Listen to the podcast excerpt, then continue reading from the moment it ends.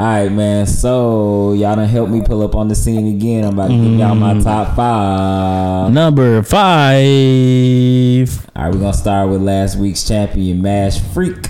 I might pull up to the scene with a jar of mayonnaise and ask if it's an instrument. Mm, I like that. You I like like I that? like that. I like that SpongeBob all had that effect on all of our lives, bro. it's like that's the one thing that anybody anybody can agree on is SpongeBob. You know what I'm saying? Let me get. It. Number four.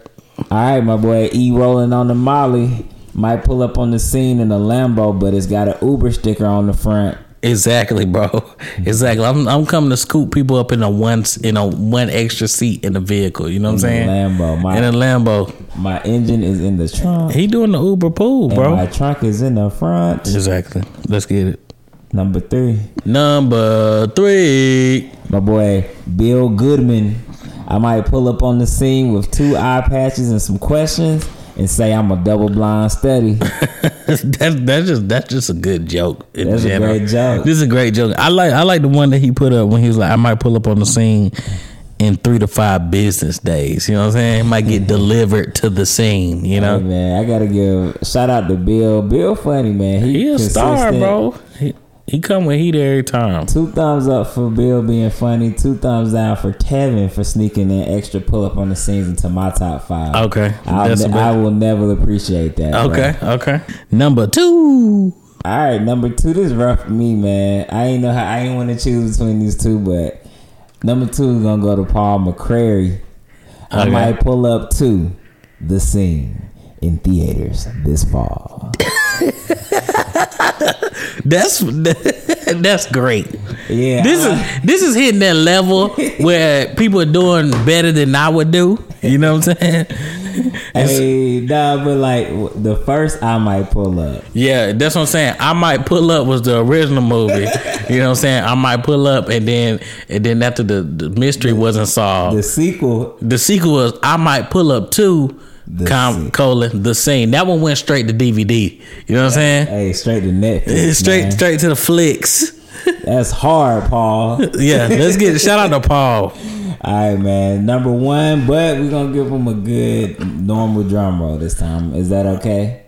Bro, what's what do you mean a normal drum roll? We're gonna give him a good five seconder. Just start the drum roll, bro. All right.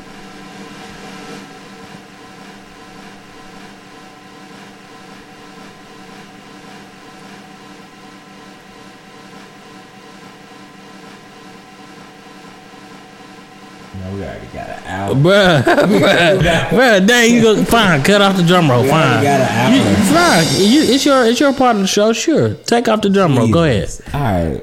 Ryan Easterbrooks, thanks for being a champion. I might pull up on the scene with the fresh Twitter account. Made just for pulling up on the scene with Clown School. That's hard. Hugs. Shout out to Ryan, bruh. He hacked the system, bro. No, but that's legit though. Like, I think bro had a new Twitter and just pulled up on the scene off the first couple tweets, and I gotta respect that. I gotta respect it. bro. Yeah, do some good guys over there. They they do a podcast called uh, WikiPod, where they like talk about like Wikipedia articles and stuff. And that's on hard. They shouted us out on there, so shout out to them double time. Shout out. What's the name of it?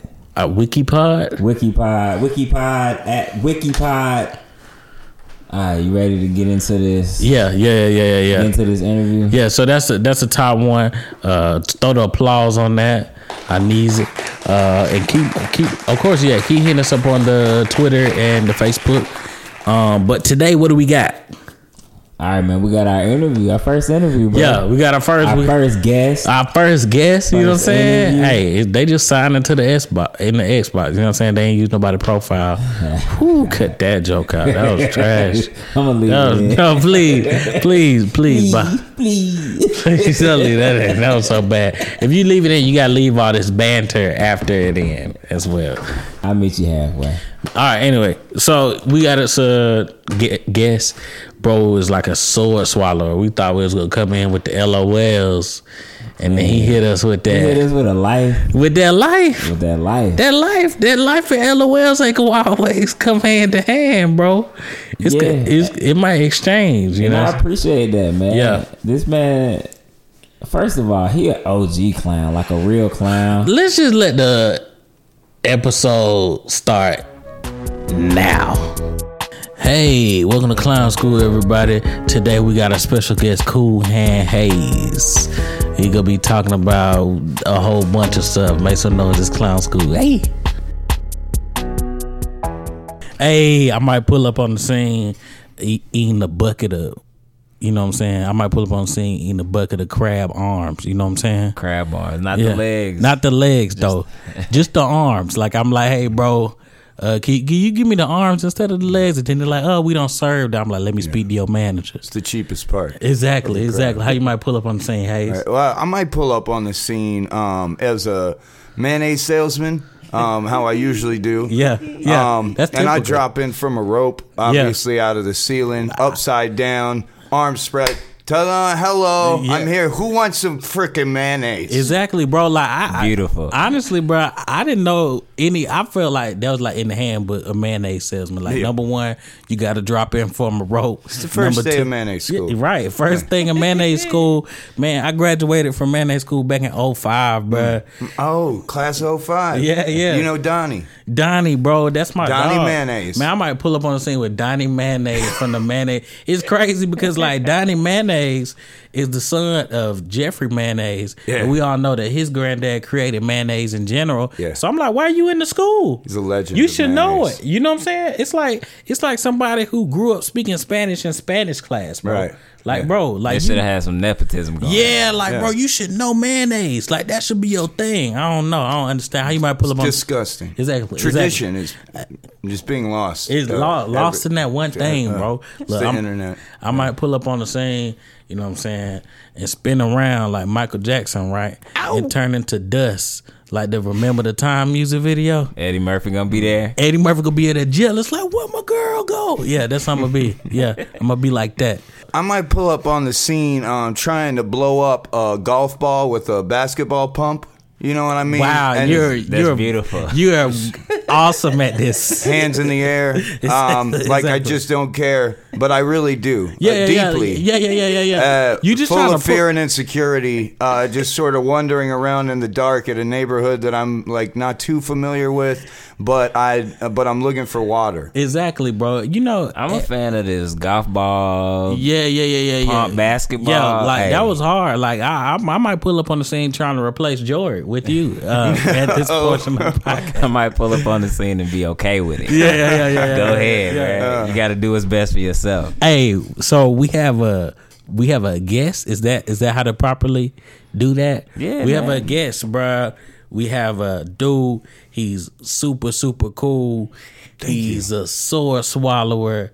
He's a magician. All type of things that I wanted Wait, to wait, be. correction. I'm not a magician. Not a magician. No. I thought my well, I apologize. I saw I thought I saw a magician on your My um, Facebook. I, I had a partner um, for a long time, uh, Bascom? Shadows, who was uh, my magician in my show. It's like oh, like a brother to me, one of my favorite people in the world. Um, Was that the he's, dude I he's met? out traveling right now. Um, you, I don't think you met him. Okay, I don't okay. think he hasn't been here for about six months. okay, okay. Yeah.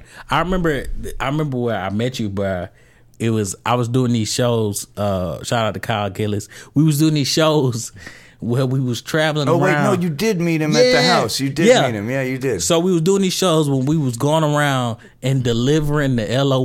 Mm-hmm. Like we was legit going to shows doing comedy. So we was doing we was doing the uh shows and we stop at these this show, right? We stop at this house.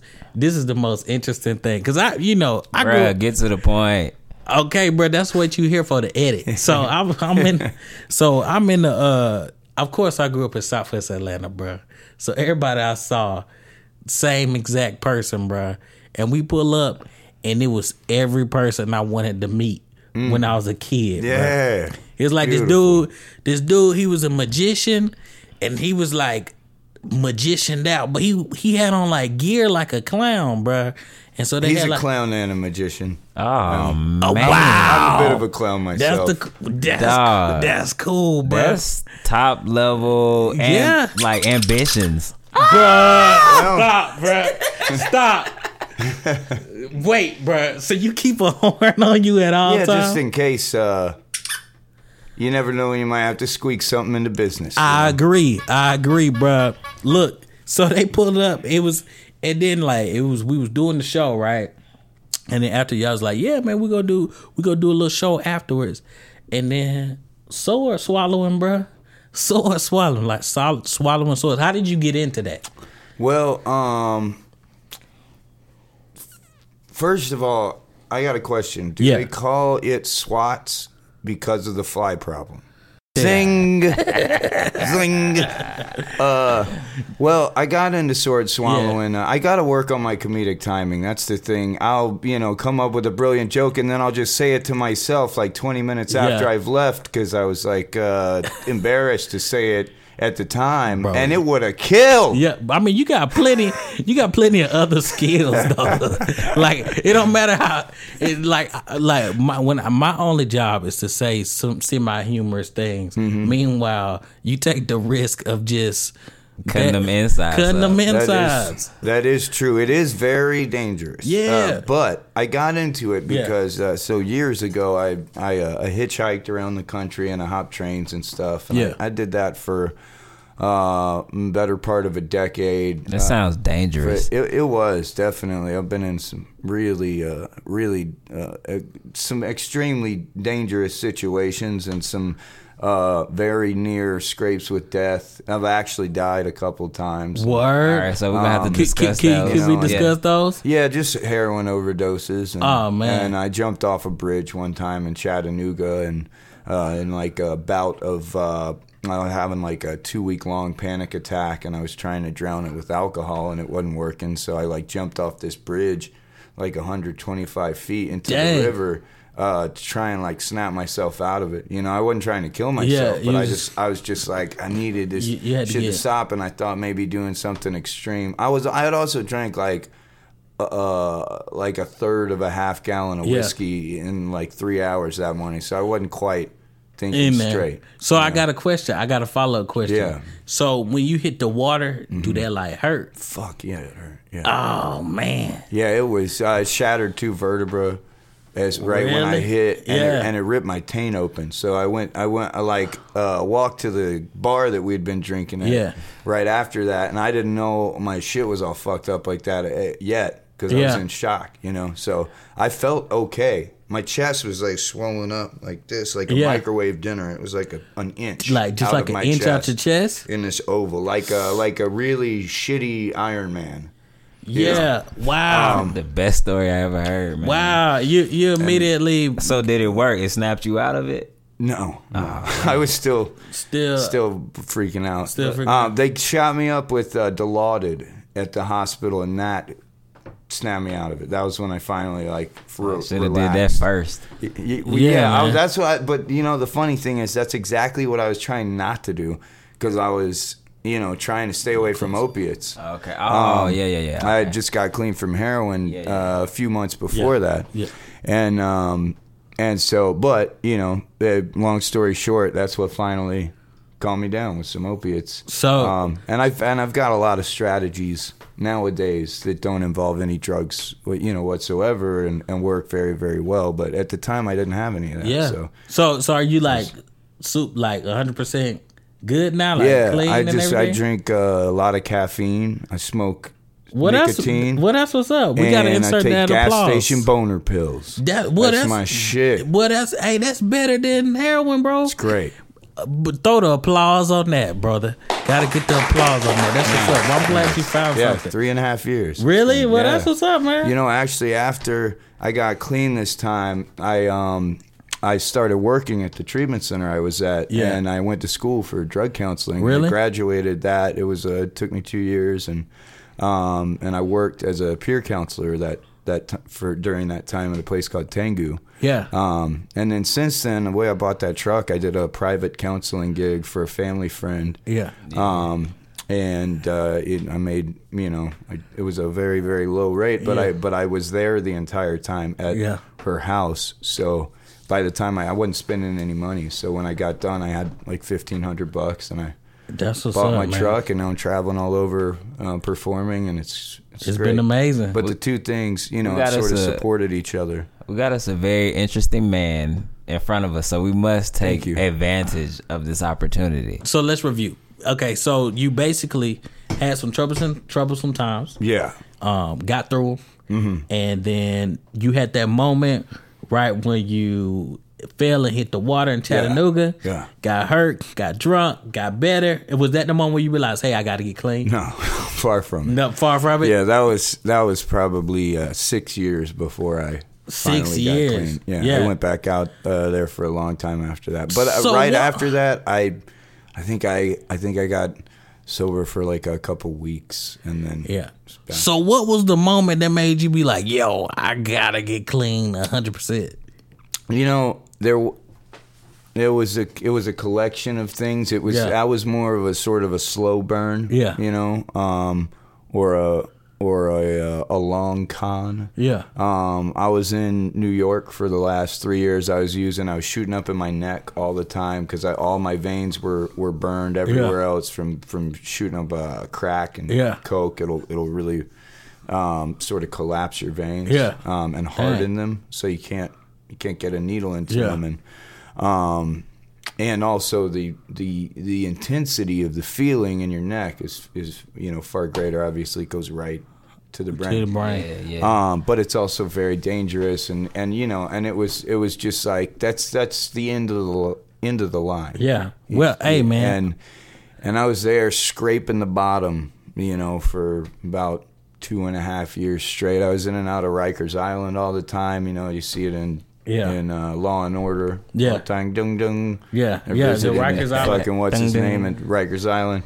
So I was there uh, a lot, like maybe uh, seven months uh, out of the last year and a half. I was up there, just back and forth, you know. Wow. Not straight, um, which would have been better actually, because each time you go there, you're in the bullpens for like five to six days before you even see the doctor. And Yeah. then you get placed in a bed. So every time you go, I would go there and go for a week. So I'd be like kicking heroin Mm-hmm. on the floor in the bullpens for five days, and then get a bed for two days, and then get released, and then three days later, right back. Right back. Same Yeah. thing. Another five days. You know.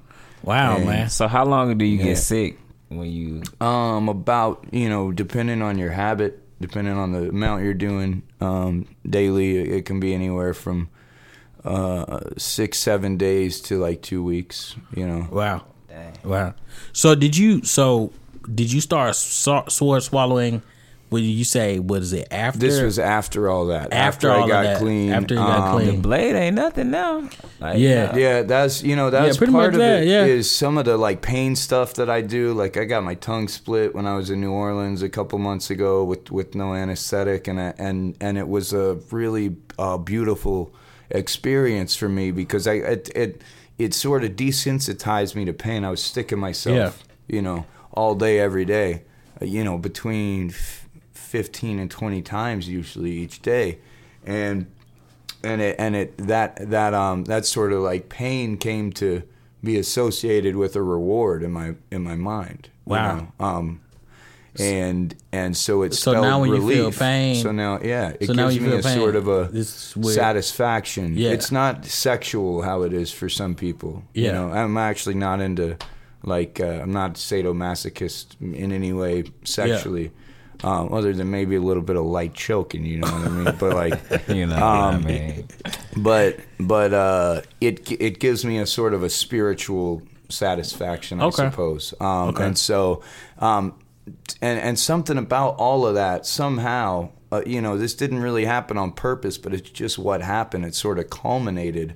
Um, you know, and some of this has to do with there, there was like this uh, this maturity, uh, uh, sort of like peace and, and understanding and compassion that was sort of festering inside of me this whole time. Yeah. Um, and I say festering because it was like it was growing there, but it was like grotesque until I was able to embrace it.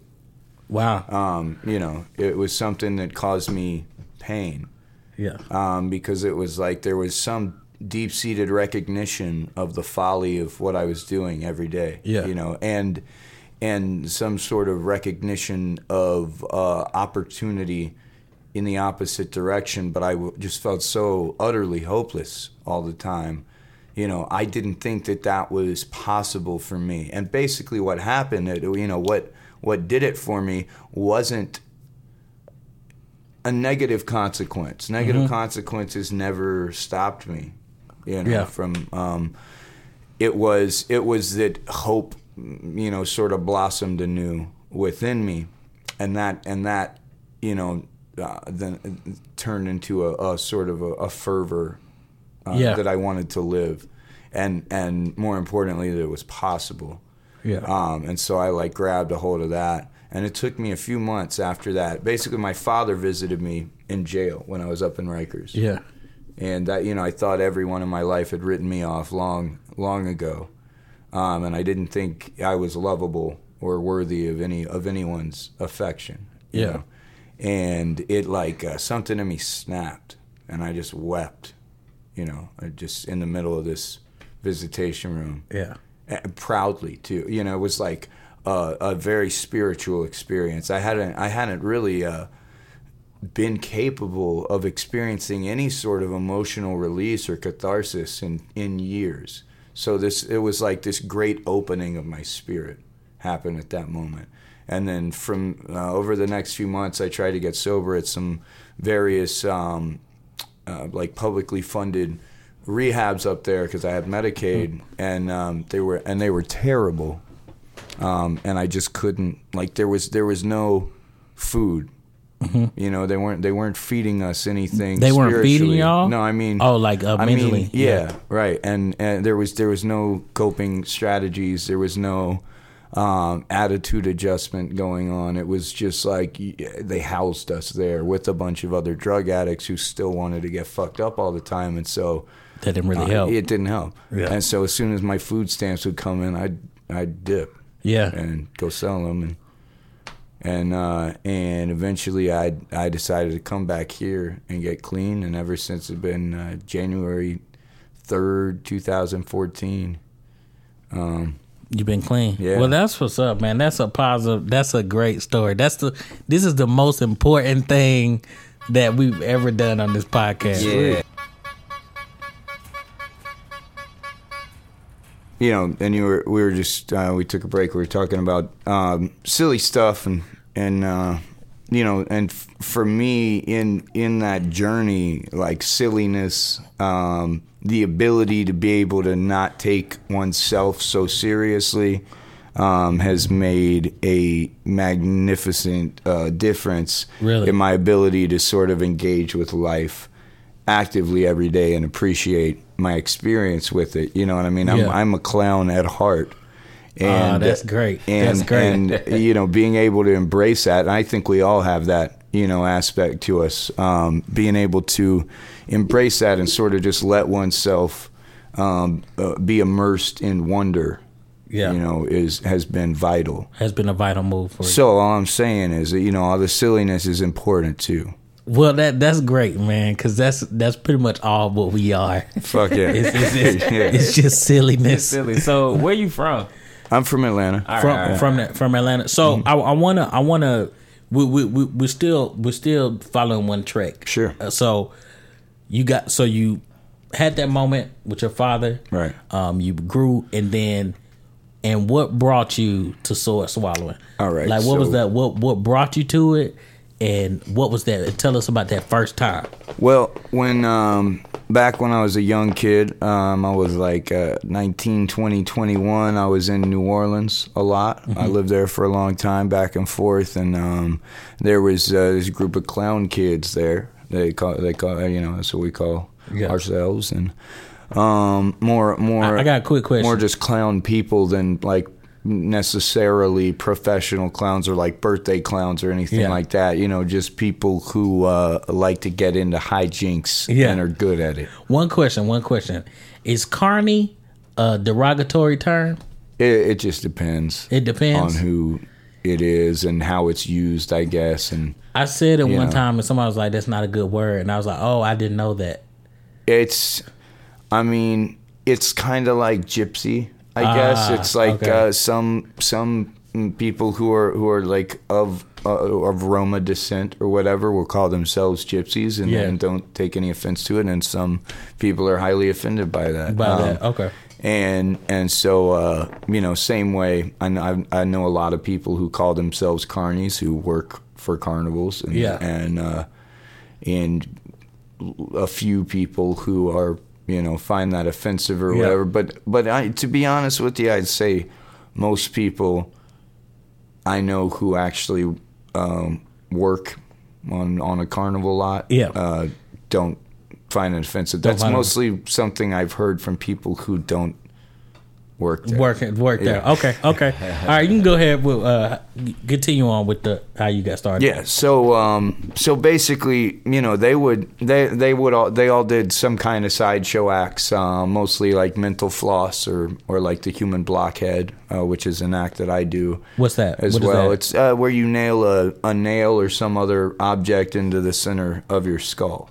Uh, it Oh, was snap. originated by a fellow named Melvin Burkhart back in the 1920s. It's uh, it's sort of if you go back further, it's really kind of a fakir art form, uh, same as sword swallowing. So wait, so wait, so wait. So you so all right, we we so you get on stage, right? Mm-hmm. And you take a hammer and nail and just go to work. Yeah, I use a letter opener instead of a nail.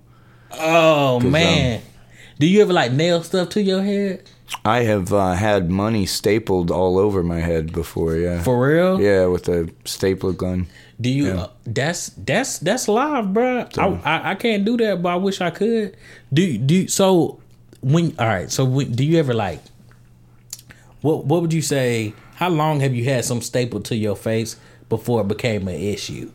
Never. Never. So like once you staple it, it could just be there forever. Yeah, I mean, it'd get infected after. Yeah, if that's you what I'm just left it in indefinitely. But I, but I'll, you know, keep it there for the rest of the show or whatever, and you know, usually half an hour at the most. Oh man. And then you, you got to get pliers pretty much on To the forehead because the bone's right there. Yeah. yeah. Got to Yeah. get it out. and it'll swell up a little bit and stuff. But Oh, man. it'll it'll heal. It's, it's nothing. it's nothing It's to him. It's nothing. This cool guy. How do okay. people how do people usually respond to to the human blockhead thing? though? like I'm they it you know that's one of those things just like any kind of sideshow or or any yeah any kind of like sort of bizarre human trick uh, to me the absolute most important part of the entire thing is the way that it's presented it's the pitch beforehand um, that sort of guides the audience into a certain state of um, of being into a certain dimension A certain way of, like, before you present yeah. the actual act itself. Mm-hmm. Um, so it, you can you can create a sense of wonderment and apprehension simultaneously while also getting the audience to trust you and and want you to succeed. Okay. You know, and if you can do all of that before you do the act, people receive it People very on well. board. So so Um, by the especially time if you do the act well. Yeah. Um, So like by the time you get to it, it's like they're already on your side. They're like, yeah, Right. Yeah, Let's see him staple it to his head. Yeah. staple this to your head. Yeah. Well, is anybody? What's the craziest thing somebody told you staple to their head? uh, my balls. Oh snap! Did you do it? No, because I because I have hepatitis C, so I can't um, do anything that involves like blood. It's a blood to blood Yeah, yeah. disease. You know, someone will have to get my blood into their bloodstream in order to have a chance of getting it. Ain't no way but to do that. I can't risk you know any sort of cross contamination like Yeah. that. So I would always tell every audience before I did staples. Um, specifically, um, I have hepatitis C. Don't staple yourself with my stapler trying to impress your friends or look cool or whatever, because they're going to think it's way less funny Yeah. when you're bright yellow in the hospital 10 years from now Yeah. On your deathbed. Oh man, not Yeah. not a good look. Not a good So, practical the, the, joke. The request was to staple your own balls to your head or somebody else's balls to your head. some people have asked me to like staple my balls to their friends' heads or to their heads and stuff because man. I Okay. because sometimes what I would do, um, you know, I, I've I've stopped really doing staples anymore, but Yeah. but um, one thing I would do is I would you know sort of look at the look at the crowd and gauge what was um, practical as Yeah. far as a, a goal amount, Yeah. and I would say. you know, say there's 30 people in there, I'd say, okay, if we can get up to $200 cumulatively uh, across my body, that's what these $5 tattoos here are for. The arms are five, the chest and back are 10, and the cheeks are 20. Boom, boom, bang, bang. I got four of them, each as rosy as the last. And that's, you know, well, what Yeah, I would do. And then the forehead, you know, I'd get 50s on the forehead. Um, and I would say, depending on the size of the crowd, if we can get up to 200 or if we can get up to 400 or 500, Yeah. depending on, depending on, you know, sort of the, the economic uh, stature of the of the crowd and Yeah. the number of people. Um, I'd kind of break it down in my head. I'd kind of count the number of people and sort of do the math and be like, okay, well, I think I could probably get everybody to pitch in four bucks. Wow. And that'll be 300. Um, so say if we can make it to Yeah. 300, I'll staple my balls to one of my legs and then I would do, do, that. Oh And- man. So so and, so uh, like that's that's cool. So it's like a it's like a you still play the the money game. Like you still Oh, make yeah. figuring out how you're making your money. Definitely. And just by Still hustling. Yeah, Yeah. yeah, yeah, yeah, Yeah. Hey, so we gonna know each other for a long time, Hayes, because this is what I'm gonna do when it's time for me to propose uh, after I have my fourth divorce. I'm a I'm a I'm a have you staple, will you marry me, Janice? Yeah. On your head. Okay. And then you go turn to her and then that's it. and That's then love. she'll right? marry me. Well, she probably will marry you because oh you. Oh my could- God, you, that would be so rude. Yeah, yeah. That'd be so rude. So I gotta say, well, you marry Manda. well, Yes, well, that well, would be- Well, here's the thing: she she would probably marry him because he's the clear alpha male within the room. you know what I'm saying? Like I'm I'm gonna be in there with my shirt tucked in, and this dude in there got tattoos. I on tuck the- my shirt in too, though. Oh, well- so she will. She'll be really confused. She's Yeah. gonna, she's gonna not know what Not- to do. not know what to She'll do. marry both of us. Hey, he stapled his balls to his leg yesterday, Manda. Yeah, yeah, yeah. I'm like, I'm like, oh, I can't really do that. You know, that's not really my thing. But, you- but you know, I can say like silly stuff. But so we, got, I think we got a little off track to bring it back. So you was hanging with these guys in New Orleans, Yeah. and they were doing Human Blockhead. They were doing um, other stuff like that, and then your trajectory towards becoming a sword swallow. Yeah. So, um, you know that that inspired me when I was much younger, um, and I, I sort of you know looked up to all of them. They had like a because they were still tramps, you know what I mean, and uh, but they but they had really fascinating and useful skills, right? Um, and so it was something at the time. Uh, my only skill being basically like spinning a meth pipe around with a lighter under it. I was envious Yeah. of their of their abilities, you know. um, and I, but I was pretty good at that meth pipe. I You do were? have to say, I was pretty good at it. You were, Yeah. That's cool. I'm, I'm, I like that you have a sense of humor about all of that stuff, because, because, let, let me. It shows that not only that you that have physical st- stability, but mental too. Because, God, thank you. Because dog, I fall off a bridge in the water. Everybody gonna know about my struggle. The first day they meet me, bro. I mean, I'm all you like, talking about. I'm like, I'm sorry, bro. I, like my boss, uh, my boss asked me to turn in some papers. I'm like, look, I done fell off a bridge before. I can't focus. what do you mean? I got a test?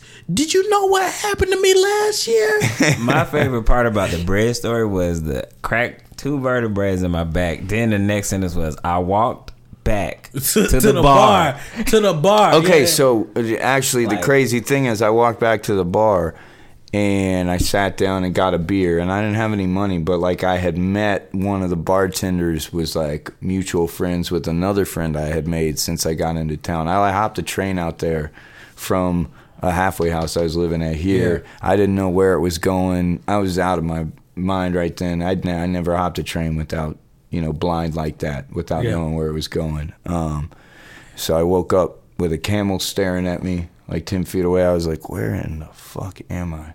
Yeah. And uh, it turned out I was right by the Chattanooga Zoo. And Oh, I just real? like, yeah. And I just walked So, walked into town. so you was in the thing with a camel? Yeah, it, it was like 10 feet away from me. Did he have behind like the a? fence. Did he have? Oh, he had a fence to him. Yeah. Okay. And he was staring right at me. I was like, what the fuck? Yeah. He's thinking the same thing. Yeah, he was. Yeah. Hey, And, did, uh, did you ever have like a stick with a bandana on the back of No, it? no, no. That's called a bindle stiff. It's called a bindle know. stiff? Yeah, but uh, no, I I'm, I think I made one as a joke one time. You did? Okay. It's just not a. It's not it- a with all the uh. REIs and their no chase policies that they have nowadays. There's just no no use in having one of those.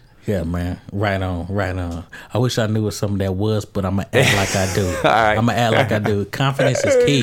Confidence is key. that's right. That's so, so, so I like how this podcast works. Yeah. So, New Orleans. So, Yeah. New Orleans, hanging with the blockheads, hanging with those guys. Yeah, yeah. Um, So that stuff, pressed by 'em. you know, really inspired me, and and uh, and I had figured out the blockhead. Uh, how it's done when I was a kid by accident, um, and I can't really go into it, but I figured it out. So I knew exactly how that was done already, but they had a certain finesse, you know, a certain grace that they would bring to the table um, while performing it, which is what I was, you know, attracted to. Yeah. And uh, and there's a guy in particular. This guy Stumps the Clown. Um, a few other folks. Uh, he wa- he was one of the group. They, so they formed a group back back then called the Know Nothing Circus. Yeah. Um, and uh, it was a, a bunch of folks who were sort of bringing like d- dirty, you know, sort of sort of like a an avant-garde um, hobo-esque um, Yeah. sideshow slash circus uh, ephemera Yeah. back to New Orleans um, with a with a certain panache Hmm. and legs that just didn't stop until they hit the floor. um, but but they they just uh, you know they had a really cool thing going on and they and that, and then when people would travel through town somebody or another would teach each other certain Yeah. skills or whatever and it was just this sort of amoeba you know Hmm. constantly of of uh, of cool shit going on Yeah. and they and they sort of brought this uh, culture um, to to the sort of forefront of fringe hobo New Orleans. Okay. Okay. So not So a very like- large forefront, but so it was like a. It was basically like a clique. Like it was like a. It was like a culture of Yeah. y'all who Yeah. would hang out and do like cool tricks and stuff like that. Okay. and that was kind of his heyday back then. Yeah. You know, um, but now there's there's uh, New Orleans is and and a lot of a lot of places around the country are kind of oversaturated oversaturated with uh, circus Really? performance of certain types because all the EDM festivals and all that Oh, stuff. There's a bunch of flow arts and stuff, which like uh, you know, and nothing against flow arts themselves, Yeah. but but there's just such a huge like it has exploded probably like 10,000% the number of performers of like poi and so and so forth like this year compared to 15 years ago. Bruh, that's crazy that you say that. Does this count people who dance with hula hoops? Yeah, exactly. Yeah. Bro, I be listen. I was in Afro Punk, Uh-huh. and I was in this other other festival, and it was these p- girls. They were like dancing with hula hoops, and I was like, "Hey, this not that impressive, bro." But but it was the fact that it was the fact that they d- were dancing with a hula hoop was still had me interested. Mm-hmm. Uh-huh. You know what I'm saying? It's kind of like it's kind of like. All right, I died, but it's kind of like I'm allergic to hula hoops. yeah, yeah, me too. Like it's kind of like when you when when you see like somebody like a uh like when people watch Love and Hip Hop, Uh-huh. like they hate it, but it's like it's so ridiculous that you like I can't stop watching. Uh-huh. Yeah, that's bruh. what people felt like when we live streamed my asshole being tattooed a couple weeks ago. What what, There's people. That's what everyone said. They're like, it's like a car wreck, but I can't stop what, watching. what did you tattoo? There's a clown nose. You gotta wow Yeah. wow I exactly. I don't think I've ever been so out clowned. in my life. yeah, like I feel like an imposter. It was bro. a blast. No, you're great. You're great. It's what's on the inside that matters. Dude, you know what I mean? That's where it all comes So, from. all right, so we got to make another detour because what inspired that? Like, what, what, how did that come about? Some I gotta say, some of my favorite clowns you would you would never know from looking at him. Never. You would, so that's a thing. Y- Yeah, dude. To me, it is. So wait, wait. cl- So cl- in clown culture, getting the red nose. no Oh no, no, no! I'm just no. saying. No, I think I'm the only one that's ever done that Oh, okay, okay, in the world. okay, okay. I'm just saying, what made you commit to that? Like, how did that idea Uh, come well, about? Buddy was like, uh, Buddy who's the tattoo artist, uh, was like uh, on Facebook. He said, "Who wants?" Uh, he was like, "I want to black out somebody's asshole." I'm dead serious. You know, I'll waive all the shop fees or whatever. It'll be free to you. It's just something I want to do. Um, you know, who's down? And I was like, man, look, you should have just messaged me directly because you know I'm down for that. And so we were just gonna black it out at first. And I'm a huge fan of like solid black yeah, work tattoos but uh uh you know then i was like "Fuck, you know what I, I might as well just get a clown nose if he's cool Yeah. with it because i because uh, i love clowns and i'm a clown and Yeah. and uh and Yeah. i think it'd be a sort of fun and funny way to introduce people to my asshole Well, well, If they it gotta, is. they gotta see it. Yeah, yeah, yeah. Might they well gotta see it, it. bro. Might as well pizzazz, you know. Yeah. And so more power to that. I'm trying to think of what I'm gonna get now. yeah, uh, right. okay, so so New Orleans uh-huh inspired. We gotta get this. Yeah. story. No, no, no. I Yeah, like, yeah. I like. I like because so when, this all when the this story all inspired ends, me is when the early on, right? Yeah. And then, um, and then later on, I hopped that train to Chattanooga, right? And Yeah. and when I got off after the Camel, I um. Uh, I got off the train. I walked down. I didn't know what city I was in or state, or I had no idea where I was. And uh, I started, but I had a good sense of direction from having traveled and you know and so forth. It, it was just you know this inborn sense of navigation. So I walked towards where I thought town was, and it turned out I was right. And I walked across this bridge, which is the one I eventually jumped off of. Wow. Like a week later, and I thought to myself, I should jump off this bridge before I leave town. Yeah, Swear to swear on everything I love, really. and I did it. So you had a thought. Hey, yeah, I had a plan. All right, I went in with a plan, uh, Executed, yeah. executed, and uh, you Good know, to go. broke my back. So, uh, anyways, That's uh, the best way to break your back, though. with a plan. With a plan. You could have stepped on a crack. You could have, man, Right. bro. You could have slipped on the skateboard. You, you, I mean, like, Yeah. like you got you fully committed. You know what I'm saying? yeah, yeah, I But did. Uh, did the old uh, if your friend jumps off a bridge, are you gonna do it? And, And your friend I know the answer to that now. No, Yeah. my friend jumped off right before I did. what, Yeah, bro? and I followed him in. You did not to share that earlier. He was fine. So you, your friend, He went in off- like a pencil. I went in like a uh, Gumby. what? Hey, man. You gotta earn that clown money. Yeah, yeah, yeah. We know we this podcast is no longer clowns. wanna be Hayes. wanna be, wanna be. but um, so all right, so you uh was inspired by New Orleans people. Yeah. Um, Yeah, and so so. I, I got off the train right, Okay. and I and I walked across this bridge, and the first place I I found that I felt like would be like friendly because I was freaking out in my head. I was like real paranoid about everybody. I thought people were like, I'm not kidding. I thought people were doing spells on me and reading my mind and all kinds of shit. Yeah. Um, I'd smoked a lot of meth, okay, Yeah. mind you, for a few years before all this. Um, and so I was thinking a lot of things. Yeah, yeah, uh, yeah. That weren't necessarily So true. you thought people was like casting spells and whatnot? Oh, yeah. Ah, freaking wizards. all Yeah, right. I get sick of them, bro. So annoying. Exactly, bro. Because that's the noise they make. But It's the noise it makes when I slap them exactly, with my mind, Exactly. with my thoughts. freaking, freaking wizard, sword swallower. So you, so in Chattanooga, you scared? What happened? Yeah, so I walked into this tattoo shop because I was like, these guys will probably tell me where I'm at.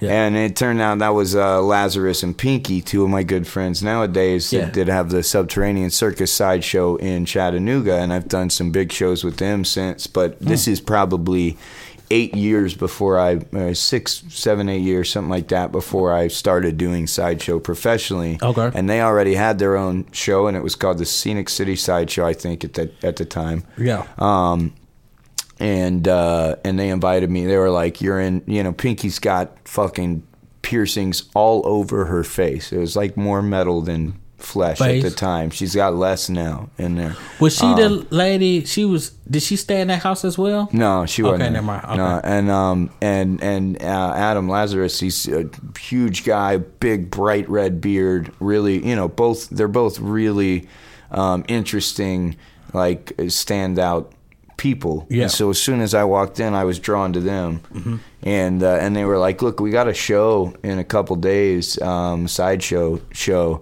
Come, come, we'll get you in." And you know we'll take care of you and stuff. Yeah. And I was like, all right, fucking a, um, you know. And and uh, so a couple days later, the time came. I went to the show. Um, they performed with this guy named the Emotron, who was Yeah. fucking brilliant Yeah. performance artist, and they were amazing. They were just like they really captivated me. Um, and that was the first time I ever saw a like full stage sideshow performance For real? Okay. um because cause all the, the clown kids and Nola and stuff would would busk they would perform on the street Yeah. um and that was more sort of my bread and butter that was more up my alley but like this was you know the other they were both different things to aspire to yeah. within sideshow um Okay. and so and so that sort of you know Is is was your start? extra sparked my interest Yeah. and it was really great you know years later now i perform with them uh, the last last few years at the at frolicon um, here in Oh. atlanta the big fetish convention Yeah. um, i've done river city rumpus which is a big uh, sideshow Mm-hmm. event that they put on yearly in chattanooga um, and uh, they're just you know become friends Wow. Uh, well, that's what's up. I, so tell us about that first time yeah that you. So you, you so, so, you, so, so all these doing things human. inspired me and then Mm-hmm. and then later on after i got sober i came to date a, a young lady um, um, who who does sideshow professionally and had been doing it for a few years and she had a practice sword um, and she uh, is a very very talented performer yeah. However, she's got one of the worst gag reflexes I've ever seen. So to, sword swallowing for her was like probably not going to happen. Yeah. Um, and she had this practice sword though, and when and uh, you know I decided it was something I wanted to do, and so I taught myself how to do it, and uh, quickly. So you just straight up just went down and it just worked out. Um, I had spent many years um, as a severely alcoholic uh, person in, in New Orleans uh, when I was younger. Um, and this is right before I got into heroin when I was 21. Um, I had developed, developed stomach ulcers Yeah. real bad. And, and um, so they were giving me reflux all the time. It was uh, awful. Um, but it was like kind of manageable. Um, and overnight, one day, I woke up the next day, and all of a sudden, I think one of them ruptured or something like Yeah. that. All of a sudden, I couldn't hold down food, water, nothing at all. wow. Um, and whenever I, even if I took a drink of water, I would get like violently nauseous. Um, but I had to keep drinking, right? So I felt like I felt like I'd die if I didn't.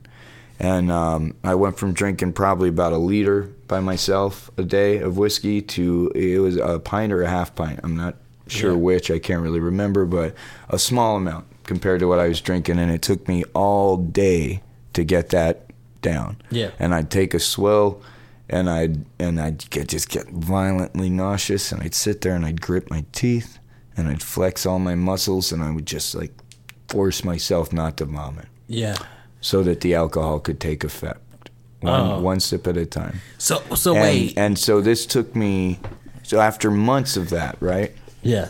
I had just gained control over the 50. We have 55 muscles, right, that are responsible for swallowing and regurgitation. Each of them is an involuntary muscle movement, essentially, you know, um, at least when it comes to gag, the gag reflex and so forth. Um, obviously, we can control when we swallow, um, but there are there are some reactive aspects to it that are in, inv- involuntary, and um, one must cause all of these 55 muscles to to relax voluntarily.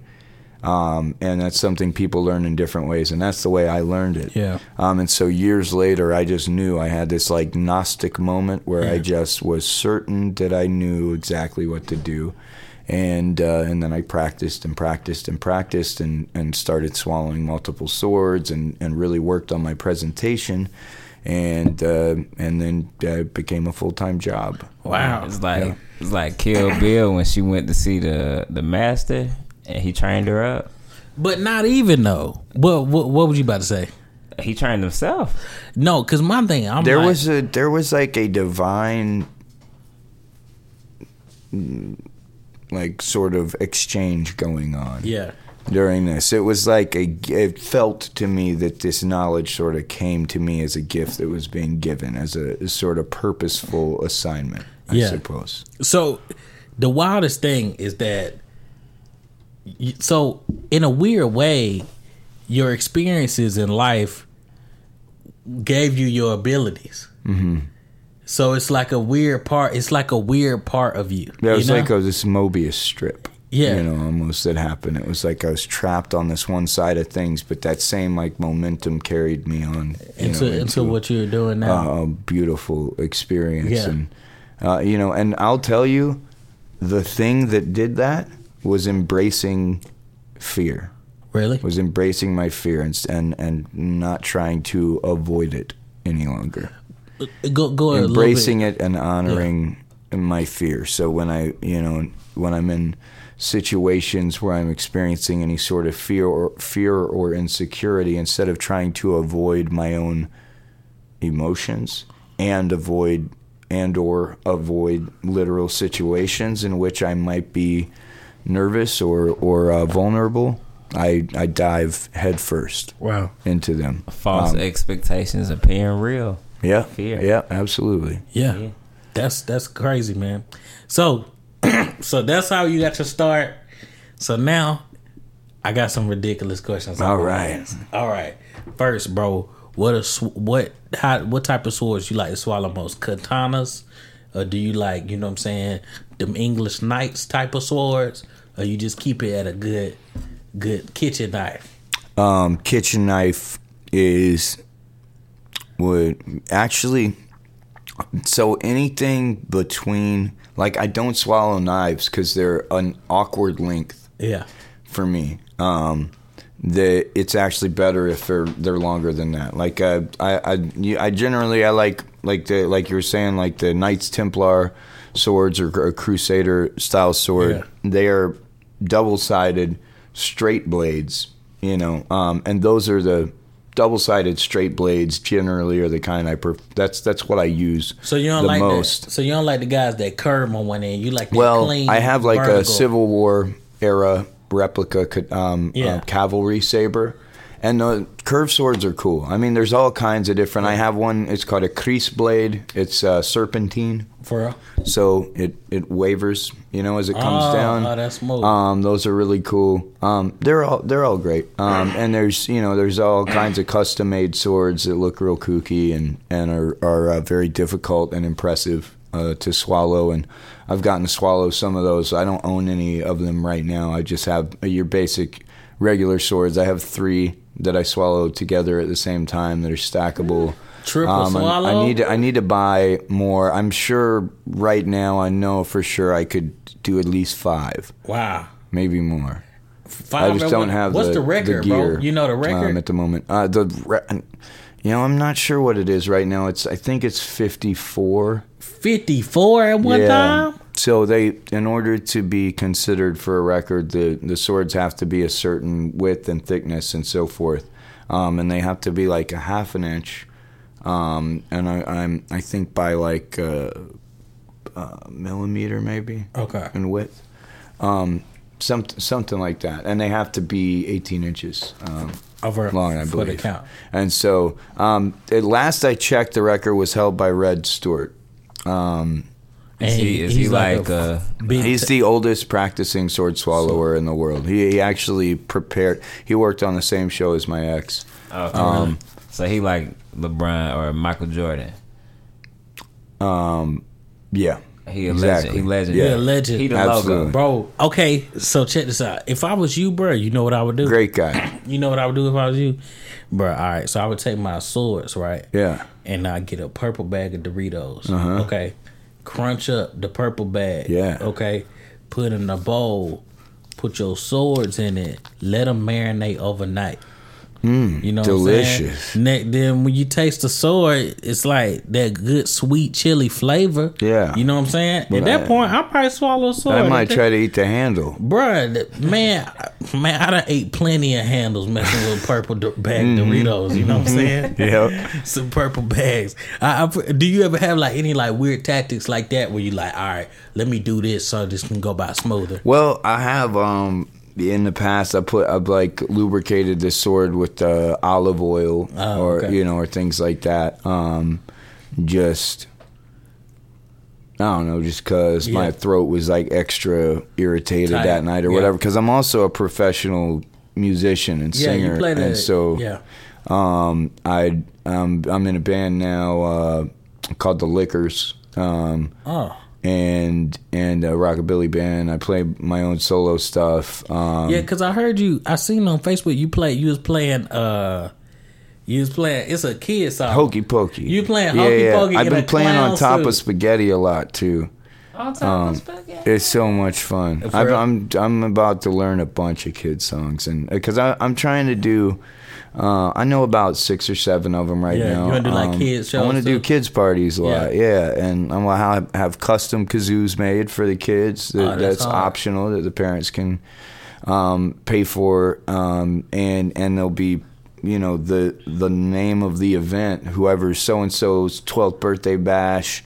Um, You make exclamation mark and stuff. I, I I have a place to have them made. Dog, ah, you um, gotta wholesale. with that. Yeah, I yeah. gotta, I Yeah, gotta yeah, purchase yeah, one yeah, of yeah. those.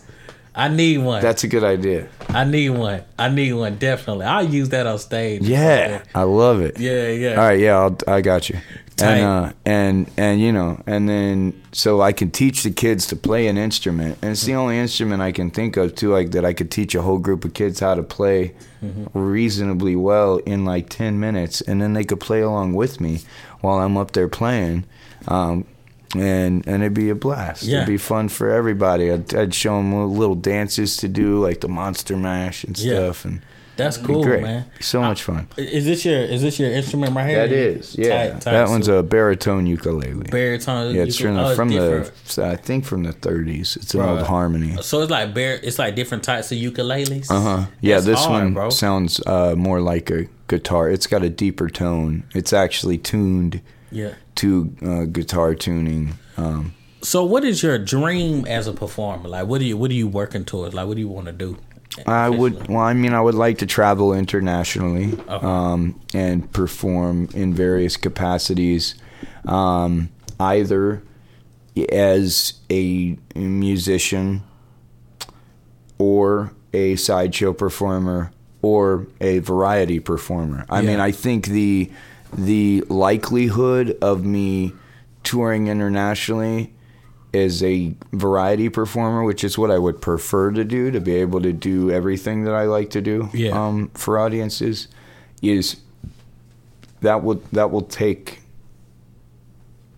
I don't know. I feel like I feel like it's it's easier to get a gig in an established niche already. You know what I mean? Yeah. I don't know of any yodeling sword swallowers Yeah. in the world. So that makes me stand out, but it but it also It's you know hard to build the market for yeah, so it's something I'm kind of having to trailblaze in in a certain ways. Um, you know, So so yeah. So so that's that's kind of a crazy story.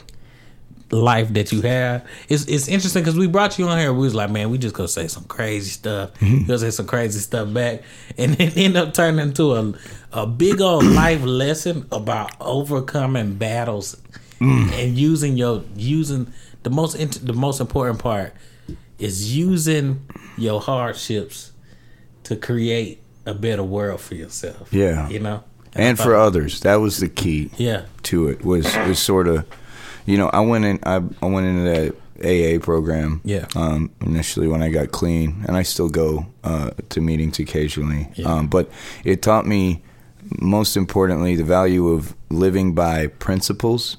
You know, and, and I made things so much easier for me. It gave me a sort of a guide stone um, day to day as to like all I need to do is focus on like being honest Yeah. in my actions and my words, um, having compassion and understanding for people, um, having courage, you know, in situations where I find fear, um, and so forth. And, you know, just a sort of a set of principles, the same principles that people in, in, you know, any culture throughout all of world history, the people who are happy and fulfilled, um, have lived by. Yeah. You know, um, Yeah. just sort of wrapped up in a bow, you know, it presented in a certain way. And uh, there's, you know, I don't, uh, there's a lot of things I disagree with in the way that AA specifically is uh, sort of formulated and hmm. presented. But there, there are these sort of profound, universal, timeless truths that are hidden in there that I was able to Identify. with. really identify with and, and incorporate into my life and one and and one of those the biggest thing was was service you know mm-hmm. and so you know being I decided to do sideshow professionally instead of counseling as a job because I, well a I love performing you know I like to entertain people I, and I and I really like to bring them into a, a sort of a sense of, of childlike wonder you know um, that's one of my favorite states Yeah. that there is and um, and uh, I also you know felt like counseling as a career there's first there's a lot of burnout Yeah. in that field. Um, and and it just when money gets involved, it sort of complicates the whole thing and makes it murky. There's a lot of it's you know it's become a huge industry here because our drug problem as a country has gotten far far greater, especially with things like heroin. Um, Yeah. There's high school kids Yeah. shooting up Like I read about that. don't even think it's weird. Like I've heard kids I know who are still in high school that I've like worked with, uh, serving and stuff, um, uh, who talk about their friends shooting up heroin Wow. like it's nothing. And that you know, I I being a being a decade long you know really Struggle. bottom level heroin addict myself, I didn't. I I would have been like, what? You know, when I was in high school, Yeah. I would have been appalled by that. Yeah. Uh, I would, you know, and it's just like so commonplace now. So, anyways, you know, as a result, people are making huge amounts of money off of that. So I decided it was something better left to me to do. You know, when I'm put in a position of service, I respond to it. So I have Um, a, I have a question as we wrap up. mm-hmm. What what would you say? What are some of the things that we could do, um, individually or organizationally wise, if that's a word? Mm-hmm. Yeah. What are some things that we can do uh, to kind of help with that type of cause? Well, I think you know the reason I mention that right now is that what what that did um, was it gave it lent purpose and meaning to all of my own suffering. You know what I mean? It gave it value, um, and it gives it value when I'm when I'm capable of doing that. And so each of us has all of our own experiences that we go through. That like if we if we mi- take them mindfully and and use them as a bridge of understanding for the experience of others. You know what I mean? It it sort of breeds a um, attitude of relation Yeah. um, rather than difference and separation, and and that's sort of the one that it, it, I, that in my experience at least, if not focused on mindfully, my default setting will be one of like when I'm out in the world. Um, like everything is some kind of a, a threat or Yeah. you know some kind there's like always some social at least some kind of social threat or or like uh you know uh, separation Yeah. uh, and and really you know when you get down to it we're all essentially the same we're all we're all essentially having a shared experience with each other that that like when you know when we when we allow uh, there's a there's an old saying that I found to be very true and it's it's suffering breeds compassion Yeah. and and we've all got our own suffering that we that we go through or have been through that we can use to uh, have understanding Yeah, have for understanding others. And I people. think that is where that sort of opens the door naturally to everything else that we can do. If we're if we're if we're um, willing to really to really uh, encounter that daily, um, uh, I, I think our intuition is already in place if we engage with it. You know, to kind of bridge those other gaps. Yeah. Well, that's a great way to end No, it. no, no, no. I got. I do have to ask one question though. To my fellow mulleted brother, I just wanted you to just speak on the power of the mullet. Yeah, yeah. Oh, really. yeah. Oh, definitely. Well, uh, okay, I can field this one. Um, so for many, many years, right, eons, maybe decades, uh, nobody really knows the Talk amount that of talk. time. Talk Uh, that talk. there, uh, there have been people just letting their hair grow, you know, back there, but they don't want it in their face.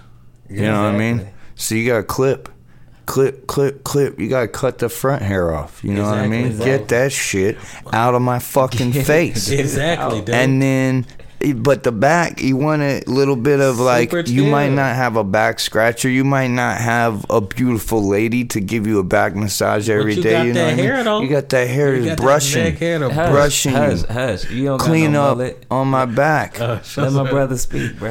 okay.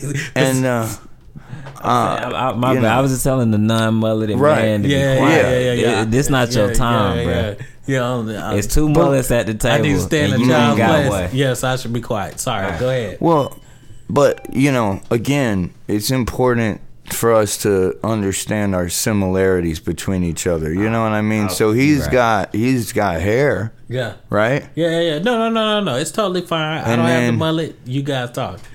It's just not as good, Yeah, yeah, yeah, yeah. you know. yeah, yeah, yeah. But he's got hair. close. Uh, not even close. Here's here's what I respect though. Mullet, one dread, the single Yeah, dread. yeah. The I had I had a whole head of dreads in the back, and and again when I was in Rikers Island, they got, the CO made the guy cut the rest of my dreads off. He finished the whole haircut. It was fresh as fuck. It looked so good, and it was just what I wanted. Hold and on. then the CO was like, "No, no, no, no, no. We don't do that here. Wait, Cut those off." And he let me keep the rat tail just to throw his weight yeah. around. So you, know. had you had the mullet with the dreads in the back. yeah, yeah, This is yeah. That's what I'm talking about. That's my that's my goal. He's literally been for Do two Yeah, weeks there you straight. go. He's That'll been talking good. about getting a mullet mm. with the dreads in the mm. back. That's hard. That's It's pretty. Fresh. It's pretty. I. That's a, that's a fresh look. I like I like that. I like that. And then I had a partner, Rocket Montana. Um, she's one of my favorite people Yeah. in the absolute world. And uh, so, so I had mine. Mine was one that was left was probably about down to here. Yeah. And I cut it off and, and gave it to her because she lives in New York City and I don't get to see her Yeah. often. And at the time we were dating, um, and and uh, she cut one of hers off and gave it to me. So I sewed it into the rest of mine oh, and snap. gave her mine to take with her, so we'd always be with each other, you know, in some So way. wait, so this not all you? It's it's part of a, the girl. yeah, That's hey, that's deep, dude. and that's and deep. Every everything has a level to it. she combed the rest of her dreads out. She's been growing these since she was eighteen, right? Oh, and she's thirty two. She's my age, and and uh, and she combed all the rest of them out. So this is the last one. This is Wow. the last the last dread of Rocket Montana. Wow. Right that's here. crazy. That's With crazy. you everywhere you go. That's deep. Hey, bro, I like that. I like how you rocking the vest with no Vest, shirt. no bro. shirt. I'm Yeah. telling you, that's Yeah, why. yeah. That's Yeah. why when he walked in, I'm like, this, this goes. Yeah, yeah, yeah, yeah. I'm a vest with no shirt guy. Yeah, yeah, yeah. Yes. I'm, I'm one that hard. feels good. I want It that feels hard. I'm gonna get there. You know what I'm saying? It feels good. It's, it's like it's like, bro. I'm super chill and fresh, but at the same time, I can go to a business meet. Yeah, you know what I'm saying? exactly. You know what I'm saying? It's I, like they best of both- love it when I walk into business, Bro, meetings. when I first saw you, bro, when I first saw you Thought he was coming from a business meeting. yeah, honestly, bro, I was like, "What is dude from Wall Street?" You know, but it's like honestly, when I first met you, bro, I have slept on Wall Street before. Yeah, Yeah. How uh, di- is that like a cool place to be at? Not really. No. Di- di- uh, well, It's terrible. It is. It's yeah. awful. Yeah, I'm pretty sure everybody's like really lame. Or, Yeah. Yeah, they suck. But I'm saying like one thing I- when I first met you, I was like, "Dang, bruh, this is the." The the freshest dude in the nonsensical way I've ever seen. Perfect. I was like, bruh, it's a sense of style. I don't really know how to pinpoint it, but it's there though. And I was like, that's hard, bro. Nice. That's hard. I can't do that, man. I That's can't what do I'm aiming for. You know, that's the route I'm Uh, trying me, to take. me too. Really, I think I nailed it. That's that's exactly you know kind of what I think of my own style as. Just uh, being you know, I try to be on point in a nonsensical way. That's exactly Hey, that's that's- exactly it, man. That's the word. That's the word. bro. Wow. Hey, so I see you got this instrument right here. Oh yeah. You got this instrument. You said you you want to play us a quick song. Just uh, you know, please, everybody out there in podcast land, um, just relax right now. Take a few deep breaths. I want you to allow yourself to sink into a a level of uh, relaxation and an immersion with the uh, the energies that, that we're gonna be. Emerging. Rub rub uh, rub uh, rub out those crystals. Um, get you uh, like a tapestry um, with like elephants or something on it. Exactly. Wrap that around you. Suffocate yourself uh, to orgasm, and then once you're done doing all that, um, just take a second to listen. Mm, let's get it.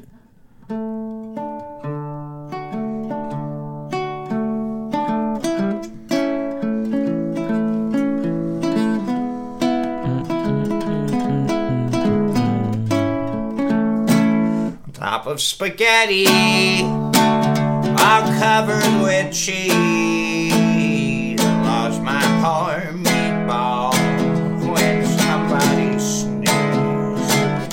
And she rolled off the table and onto the floor. And then my poor meatball, it rolled out of the door. Rolled in the garden under a bush. And then my poor meatball, it was nothing but mush. Squish, squish. The mush was as tasty as tasty could be. Yeah. Oh, huh, My poor meatball, it turned into a tree.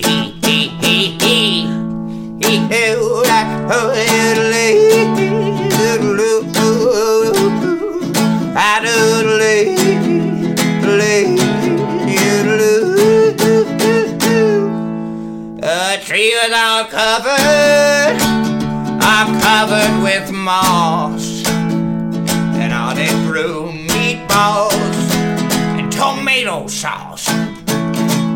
So you eat spaghetti covered with cheese, hold on to your meatballs, kids. Whenever you sneeze, hold on to your meatballs, kids. Hold on to your Meatballs, kids. Whenever you sneeze. Sneeze. Hey, let me get around. Let's get one more. Now, hold get on to around. the meatballs. One more time. If you eat spaghetti, all covered with cheese. Hold Hold on your meatballs. Whenever you sleep. One more time. If you eat Spaghetti. spaghetti, all covered with cheese. Hold on to your meatballs, kids. Whenever you sleep.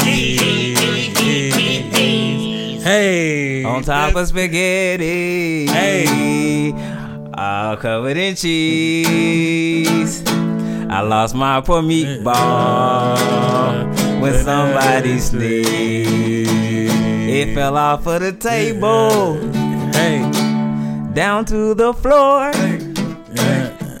And then my poor meatball, it rolled right out of the door. Hey, hey, hey, hey, that's a great episode. Hayes, we appreciate you coming. No problem. What's your social media for the people?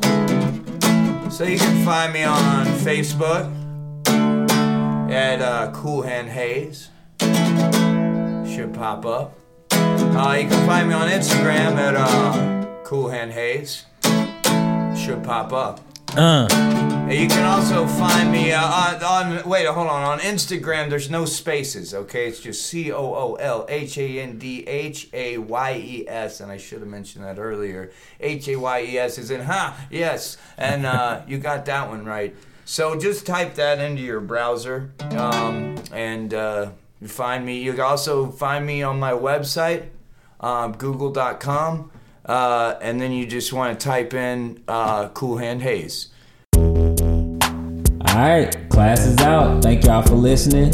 Be sure to follow the Clown School Podcast at Clown School Pod on Twitter and Facebook. At the Mandel Man on everything. For Mandel, I'm Jory. I'm at Nutty Buster. Thank y'all. Have a great time. See y'all later. We out. Ooh, your boy sleeping. The next time.